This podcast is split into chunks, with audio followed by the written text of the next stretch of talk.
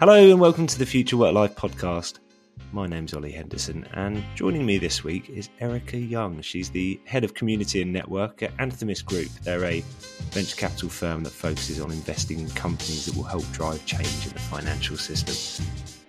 Erica is a lifelong student of networks, and she's the founder of the Reliance Project, where she helps people and organisations understand how networks shape our well-being relationships and community. She uses techniques developed in the fields of computer science, physics, and sociology to map existing people and organisation networks and generate insights. It's very relevant to the ongoing theme I've got within the newsletter and the podcast, and of course, that I'll be writing about in my book, Work Life Flywheel, around the importance of relationships and building community. We had a fascinating and wide ranging conversation covering the distinction between networks and communities, how our shift to virtual working has accelerated the development of online communities, and whether they augment or can ultimately replace traditional organisations. We also dug into the importance of cultivating your network, including why it's an advantage to compartmentalise, explain what that means during the podcast, and nurture various relationship from close all the way through to weak ties. Finally, we explore how to overcome a fear of networking, how to approach network building when going it alone, and how technology is removing friction from the process. Now, Erica also curates an excellent newsletter and podcast, which I'll link to in the show notes, so make sure you check that out. And as ever, please make sure you subscribe to this podcast if you haven't already, and check out my newsletter, Future Work Life, in which I'll be writing a little about the themes we discussed today in the newsletter this week.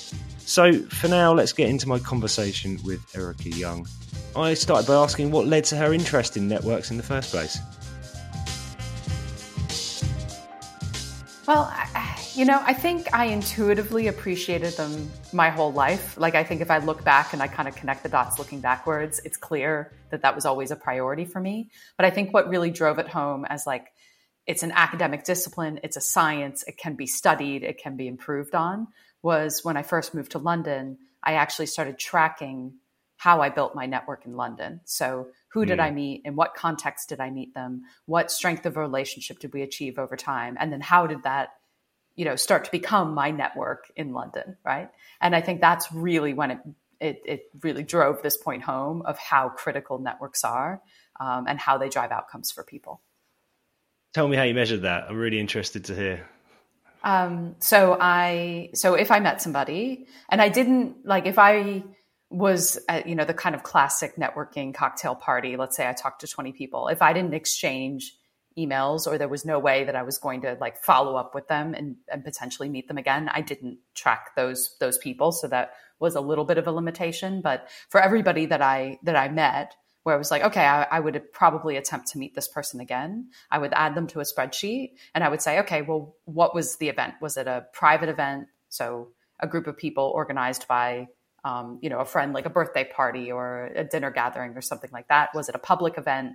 Um, was it a direct introduction? Was, you know, so what was the context of the meeting? And then, um, over time, I would met, I would kind of measure, okay, would I describe this person kind of roughly based on Dunbar's numbers or, you know, Dunbar's theory around um, how many people you can maintain uh, in your head? Um, I would mm. say, okay, well, is this person really part of my close circle? Are they part of my sympathy, sympathy group? Are they just just a friend and it's like are, are they part of my wider friend group or would i still describe them as an acquaintance and then i actually tracked that every six months mm. and depending on whether they sat inside or outside of that magic number, that Dunbar's number, did yeah. you then behave differently? Did you take different steps in maintaining relationships with those people? No, it wasn't so much to, it was more to see actually what are the myths that we tell ourselves about building a community and I was mm. much more focused on on the t- kind of top of funnel, so to speak, than I was about the maintenance down funnel. But I did notice that my my pattern uh, sort of was the cyclical pattern where I would meet a bunch of people and then I would have to do maintenance on those new relationships, and so therefore I couldn't meet as many new people. And so I went through this kind of like three month cycle where it'd be meeting yeah. lots of people, then building those relationships, then meeting more people, then building those relationships. Um, and uh, so there was a little bit of that trade off. Um, but uh, but I wasn't as focused as the how do I get them to be a reliant, which is my word for like the people I you know I really confide in and are part of my inner circle. Yeah. I think when people think about networking in a professional context, they, they imagine what you described a moment ago, which is that awkward cocktail party, or even worse, a, an industry event where you go around handing uh, handing out your card and trying to introduce yeah. you, yourself to people. But but if we think about networking as a discipline in a way you just outlined it, I hadn't really thought about this fact that inevitably, if you have a period of intense networking, if you like, where you meet twenty new people, there's always a bit of a period afterwards where you do have to solidify those relationships. And that inherently means you've got less time to build relationships with more new people. Is there an optimal amount of networking we should be constantly doing? There's kind of the limiting beliefs portion of it, right? Um, in terms of, so the way I like to think about it is people tend to think about networking on a spectrum. And I don't even like to use the word networking. Like networks is a noun like networking as a verb i don't like um, but but i appreciate that that's kind of the the industry standard and so everybody says it mm-hmm. um, but i think about like most people think about it that if you don't intentionally do it then it happens organically and that's good. Or you could be at the opposite end of the spectrum where you're intentionally doing it and that's calculating and that's bad. But that is a false dichotomy. So i would describe it more as four quadrants where you could be organic, so you're not intentional and you just get lucky, or you could be opportunistic, where you're where you're not really it's not intentional but you'll take advantage of an opportunity which is slight negative connotation um, you could be calculating as we've just described or you could be cultivating which is like i am in it for both me and the person i'm interacting with and so therefore i'm looking out for both of us and i'm being intentional right? And so I think if we hang out in that cultivating space, it feels less icky to do the mm. activity. So that's kind of like a foundational component of it. Um, yeah. When you kind of step past that, I think that we there's also people who who feel that like they really like this tight knit network or tight knit community group, however you want to describe it, of people that they interact with, and those kind of one off relationships are more casual or more um, uh, acquaintances, those sorts of people, those don't feel real to them for some reason. Um, but those are the types of relationships that give you access to new opportunities, exposure to new ideas, right? Because they don't have the exact same information that that small group of people that you spend most of your time with have. And so they're sort of critical to your success. Um, and so mm. I think getting over that hurdle of like both of these things have value, I think is quite powerful. And one researcher that does a great job of this is a guy by the name of Mario Small, and he's at Harvard. And he basically says, when I ask you who are the most important people that you would confide in if something was going wrong or you had a, a, difficult decision to make, you would describe your closest ties, your mom, your partner, your you know your sibling, your your best friend, etc., your boss. But when he asks people, who did you actually confide in? They say at least more than 50% of the time they say the barista the bartender the person in the elevator the guy next to me at the you know sitting at the conference whatever. And so i think we we just don't we have this sort of revisionist history around who we confide in that biases our perspective when we think about relationships. And there's this idea of weak ties um, within yeah. relationships. Is that what you're referring to there or is that something else yeah. Well, I think there are two common ways that people think about weak ties. So the classic Mark Granovetter example um, for finding a new job was very much that. Like you have this tight knit group, uh, your friend group, and all of those people have access to the same information, and therefore they're unable to help you access a new opportunity. Um, and so that presumes not only that the link between you and that person is strong, but that person is also linked to your friend group, right? And that presumption is those are intertwined in, because it's more likely. If the chances that your best friend knows your wife or husband is is high, right? Because you probably spend a lot of time with them. But there are situations where we do have a strong link that isn't connected to our like our core group of people. And so I think that those people can also be useful even though they wouldn't be described as a weak tie in the classic sense. Mm, okay.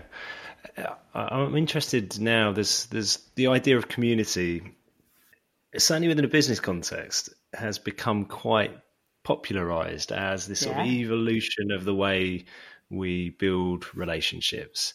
Um, now, I'm sure there's a lot of nuance to this, but I'm interested how you see the distinction between building your network and building a community. So you are inevitably part of a network, right? Without any intention, you are part of a network. The people that you know know people who know people who know people, right? Um, and you know, Facebook has uh, one of their famous studies. I think this was a few years ago. Was that the six degrees separation is no longer the case. It's actually four people on Facebook. It's like 3.5 or 3 point something, right? So we are part of a network. Community is much more about intention. So is this my neighborhood? Is this my religious community? Is this my, um, you know, my buddies who are all interested in a particular obscure, you know, uh, Comic Con character or whatever? So I think it's it's those are the differences in my mind, um, and both are very very important. And it's actually healthy to have a balance of the two. So if, when you are so tightly knit in a in one community, that's how echo chambers form, right? So mm. getting access to the wider network beyond that community creates that balance, so you don't get stuck in those types of scenarios.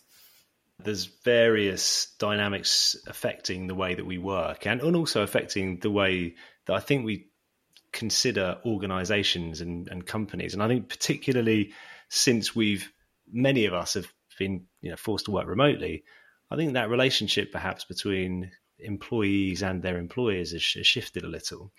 And outside of that, there's also this development of kind of a movement of um, communities online, and into the ultimate manifestation of it is this idea of decentralized autonomous organizations. You know, this sort of in this crypto Web three yeah. world.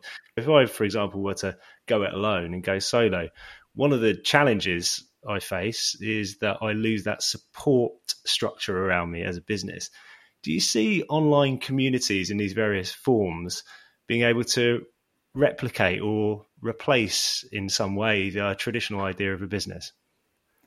Absolutely. Yeah. I mean, I think that uh, I guess the difference is if you work for an organization or if you, I w- I wouldn't even limit it to organizations. If you rely on existing institutions and structures to provide the the scaffolding for your relationships. So the football club that you're a part of the university that you go to the company that you work for whatever and they're kind of maintaining the relationships for you then you don't have to do as much work right in managing mm. those relationships. But as soon as you're on your own you leave university and you're trying to make friends for the first time in a new city you left your job and you're trying to go freelance those that scaffolding is gone and you have to build it yourself, right? And then you realize how much effort it is to build it yourself. Mm.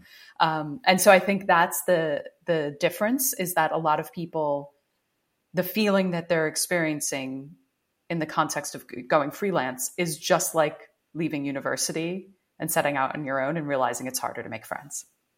It's yeah. basically the same fundamental structural difference. Uh, and I think yeah. that these online communities be it Slack communities, Discord, you know, being part of a DAO, etc., are all ways to create that structure for individuals that are, um, you know, that are kind of floating in the ether right now. Um, and I think that can be really, really powerful. Yeah.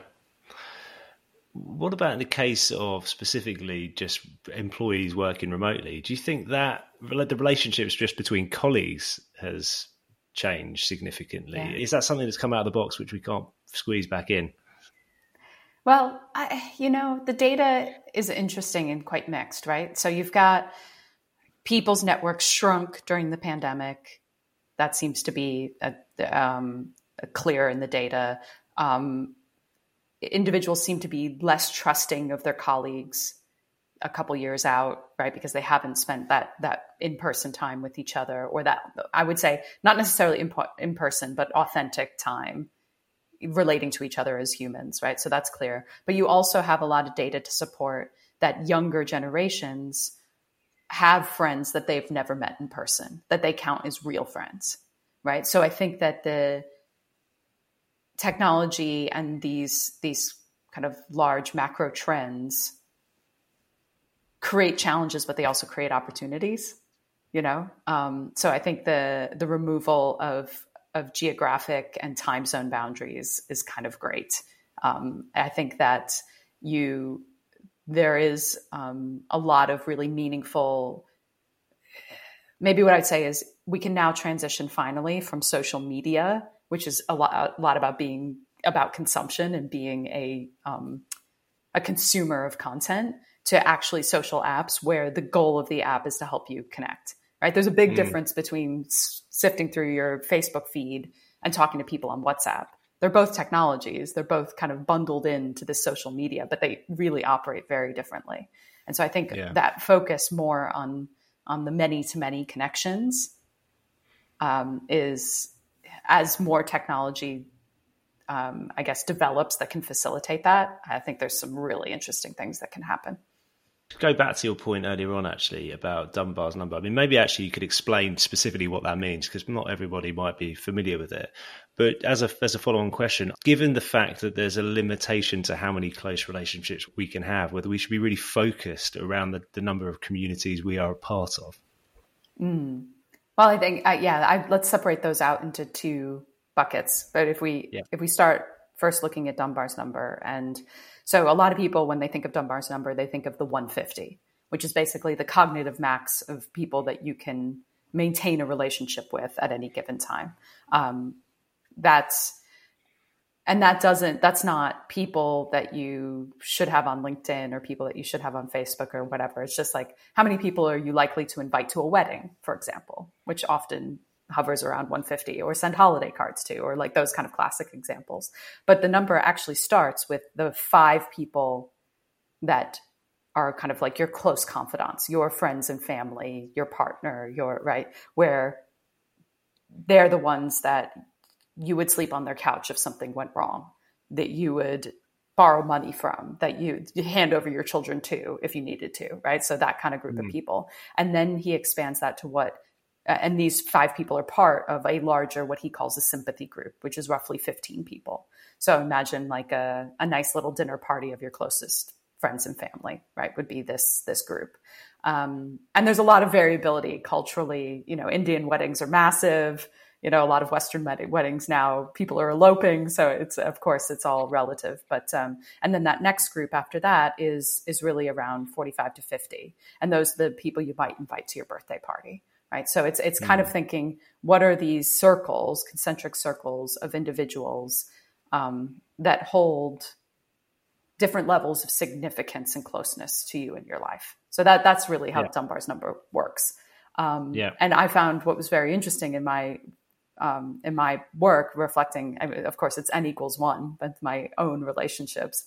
Um, but mm. I found that I basically hovered around those five those five individuals in each city that I've lived. So when I lived in um, Hong Kong, there was really five people who made up that core. Now, now that I live in London, there are some somehow still five people that sort of make up that core. Yeah, fascinating. Yeah. So then, with on that other point, then I mean, I guess it is it's a different question, and perhaps it's as much a matter of time as it is with your capacity to be able to manage the number of relationships. But I'm just interested in the idea if we, in some way, replace our physical communities with online communities, there is a limit to which we need to stick in order to get value from those. I guess we, like anything, you could spread yourself too thinly. Yep. So I think what what's really interesting, and there's another woman's research that I really like in this context, and she doesn't think about it in terms of community. She thinks about it in terms of of groups of people, but I think it's quite fractal, right? Like that it scales yeah. up and down. Um, she found that in friend networks, so she basically looked at friend networks um, of college students and what that meant for their academic and social success. And she found that there were three main group like types of friend networks. So you had like that d- densely tight interconnected group that I described where everybody knows everybody and they all always mm-hmm. hang out together. And then there was a separate group that she described as the compartmentalizers where you had, you know, your academic friends, your sports friends, your club friends, whatever. You had two to three different groups that you would navigate between.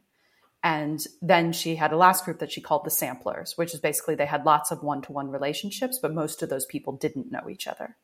And wow. so what you're describing reminds me of the compartmentalizer in the sense that when you have these different communities that you can trade off time and attention towards, if one of them isn't as fruitful or or feeling as valuable, you have another outlet, right? That you can mm. go to. You have somewhere else you can go. If you're stuck in the center of one dense, tightly connected network, then it's much harder to do that. You have no outlet.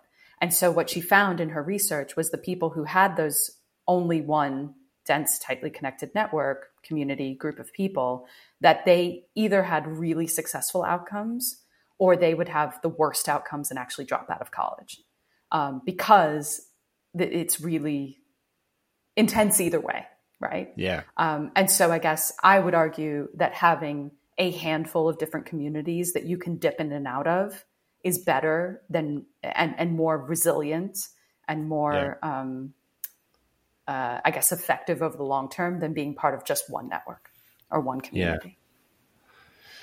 Yeah. Now I'm I'm going back to probably the trope of professional networking here, so forgive me, but yeah, that's okay. People, think people some you know people will say, "Oh, I hate networking." It's a bit like public speaking. It's sort of it's, it's something they just oh, there's just something inside them that they absolutely hate about, and they just it's just I'm I just I'm just not very good at it. Mm. Is that true? I mean, are we, you know, the fact we're an introvert, introverted or extroverted, determine whether we're good at that? Is it something we can? You talk about cultivating now, which I think is a really lovely way of thinking about it. Can we get better? Can we learn the skills to cultivate better over time? And if so, what sort of approaches could we take to do so? I think, and forgive, uh, you know, all the extroverts, forgive, forgive you guys, but uh, I'm also an extrovert. I, I think that that sort of networking classic terrifying scenario of the cocktail party was designed by extroverts for extroverts and mm-hmm. it's so narrow as a definition of networking and it's it's really terrible for a lot of people um, that like we just should wipe that from our memory as like that should not be the only way we network right? And i think when you think about it as it might sound scary to ask for a direct introduction to somebody um, but of course there's there's matching platforms like Lunchclub and, and others that are that are community based where someone else will make, do the matching for you and all you need to do is show up for the conversation um, there are other kind of smaller more intimate settings that you can create uh, in order to connect meaningfully with others. And so I think when people say they hate networking, I think they hate that specific scenario, which is terrible for most people. So that's totally fair. Um, but I think if you broaden your perspective of what it might mean, you know, like to to connect meaningfully with people and not create this like very stark definition or, or dividing line between personal and professional, and kind of realize it's all people that you can connect with meaningfully, then I think it's a lot easier. So I guess, yeah. but there, but there are um, a bunch of limiting beliefs that people, I think, come to the table with that impact their ability to engage meaningfully, and that that those are the ones I would work on, right? Yeah. Like, am I deserving, like, of people liking me, right? Am I mm. worthy of connection? Am I, um, you know, is it not only what I know, but who I know. Like those sorts of things are still really important, but yeah. it doesn't mean you need to be successful walking through a cocktail party. Yeah. Where does the idea of this sort of the reciprocal nature of, of, of relationships come in?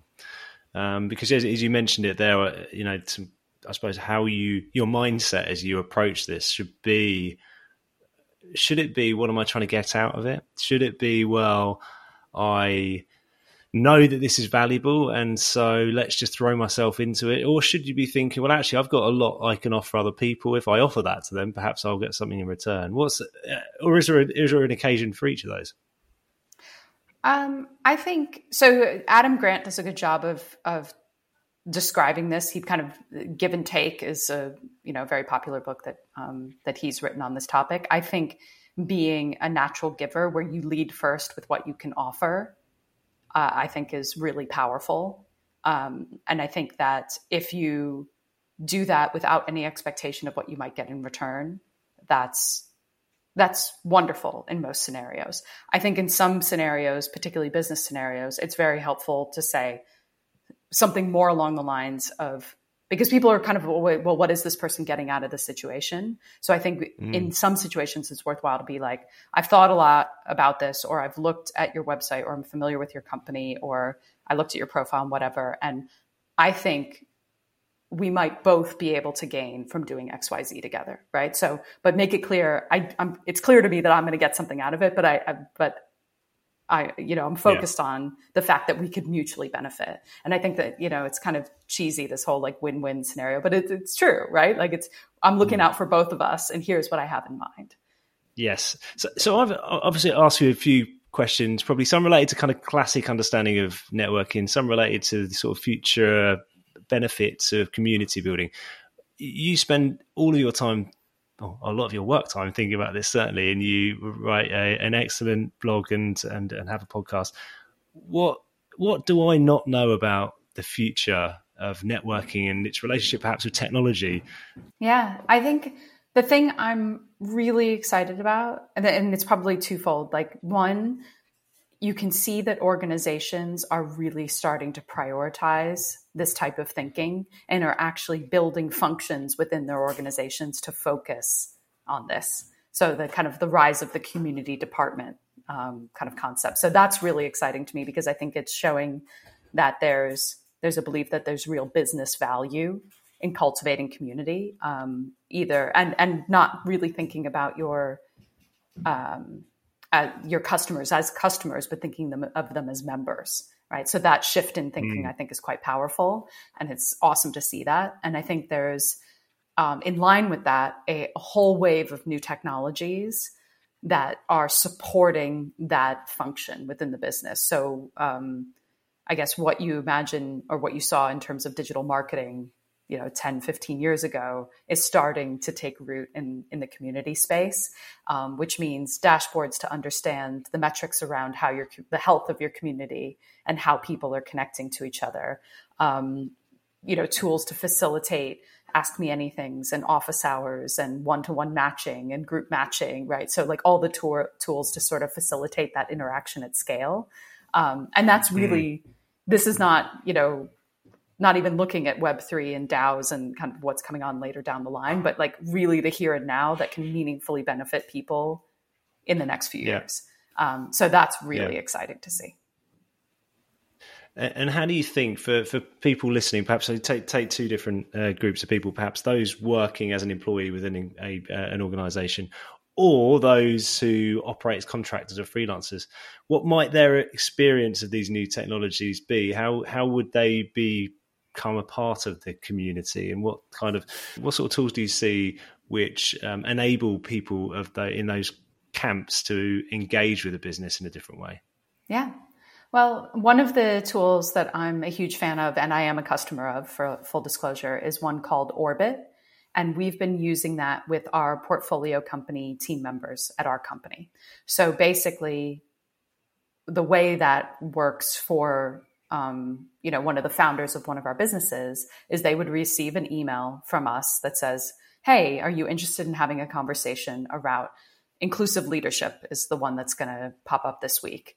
Um, if so, click here. You click, you enter in very simple bits of information and say that you're when you're available. And then you sign up and that would match you to somebody else who is also interested in having that conversation who is schedules compatible with yours and who has similar background experience stage of their business whatever the case may be. Mm.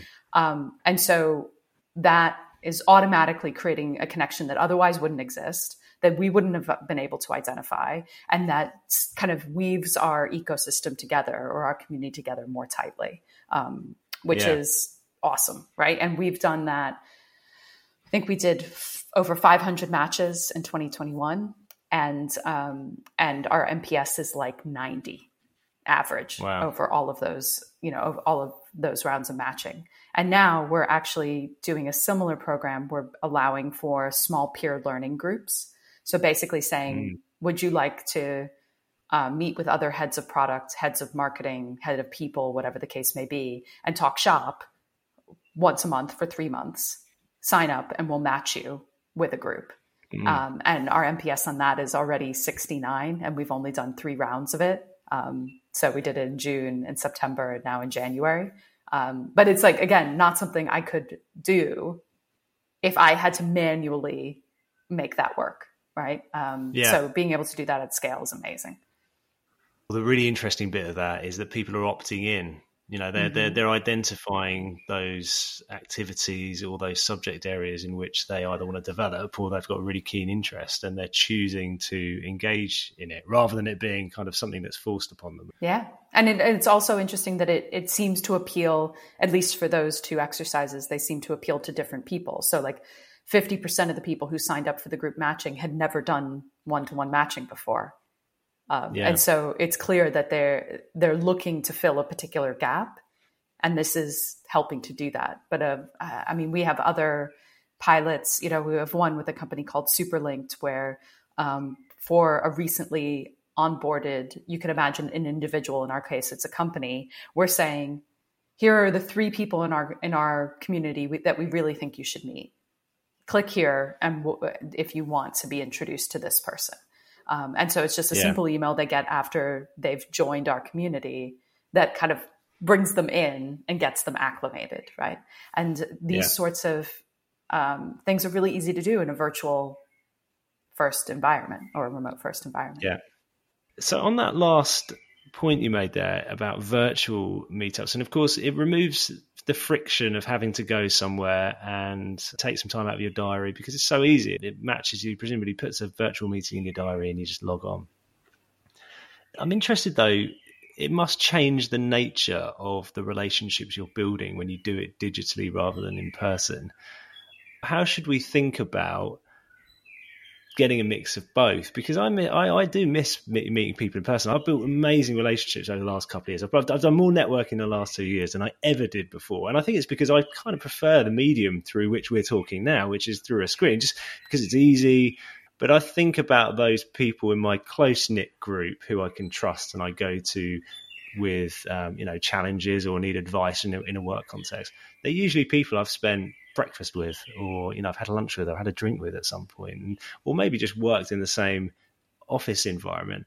So it must mm. affect things. There's the pros and cons of digital communication must play out within relationship building as well. Yeah, I know, but I think the it's similar to what you've described in the sense that, and again, not to think of people as coming through a funnel, um, but that's the most common analogy. Is like when you're thinking about people you've never met before, having a first conversation on on a screen is it's low friction. You're not putting as much effort out. You're not traveling an hour across london to meet them for a 30 mm. minute or an hour long conversation with the expectation that they're never you're never going to meet them again. So i think it's it's great mm. for those kind of first time interactions. And apparently uh, there's another article that said that a lot of people are using it in dating right? So they're having video chats first but before they take mm. put the effort to meeting in person. So I think it's clear that yeah. that there are certain scenarios where it just lowers the barrier and makes you willing to try a conversation you might not other uh, otherwise try. Another example is people are yeah. putting on um, LinkedIn office hours where they're saying, "I'll have a 15 minute conversation with anybody who signs up." during this you know right. this three hour window and so you're you're willing yeah. to let your guard down which gets more diversity of people in right? Which is amazing because yeah. otherwise that probably wouldn't yeah. happen. And then you can retain the the the in-person time for the people that are really, you know, that are really important and really close to you. So, um, really appreciate your time this morning. It's so interesting to hear about your work. Uh, I'm going to put some links to your work in the show notes for the podcast. But is there anything else you'd like to share with us? Either how you think about the future of work broadly, whether there's any personal sort of insights that you'd want to share, or just resources you'd point us in the direction of. So, I think in the context of future of work, I guess one of the things that I've really been encouraging people to do is to actually map their network. So to and for a freelancer, regardless of where you are in the in the development of your um, of your business or or in the context of future work, whatever your work situation is, kind of getting a sense of okay, well, where am I getting my inbound, my referrals, my new opportunities from? Who, where am I getting advice from? in terms of like who is the the group of people that I reach out to to get advice, get feedback, figure out what to charge, figure out how to you know structure contracts, whatever the case may be, and then who are those people that I collaborate with. You know, who are the people that I'm going to share projects with, that I'm going to subcontract to, that I'm going to that are going to bring me in, right, to be the key person mm-hmm. on their project. I think understanding those groups of people and their relationships with each other, not just with you, can be so yeah. valuable in terms of unlocking understanding of, of how to nudge your network in the direction you want to go. And so that's like the single biggest thing I would encourage people to do. And Just one follow up practical question to that. When you say map it, how do you map it? Do you do it on a you know a bit of paper, on a big bit of on a whiteboard, on a spreadsheet? How do you do that? Yeah, I, so I, I have a blog post that talks about like that simplifies the process that hopefully we can share um, with whoever's listening. Yeah. Um, I find that doing it in if you like Keynote or PowerPoint or Google Slides or Lucidchart or any of those sort of diagramming or presentation tools, that's probably easiest because then you can sort of move the people around and draw the lines and remove the lines. Um, that's, I find, to be the fastest, but you could absolutely do it on a piece of paper, no problem. Yeah. Erica, thanks so much for your time today. Yeah, you're very welcome. And that was my conversation with Erica Young. If you'd like to learn more about the themes we discussed, make sure you check out her podcast and blog and also subscribe to the Future Work Life newsletter. Links to all of those in the show notes. Now, as I said at the top, I'll be writing about the importance of building networks and communities when making career transition in the newsletter in the coming weeks and in the book. Make sure I plug that as often as possible. And next week, I've got a very special guest returning to the show so make sure you tune in. Until then, have a great week.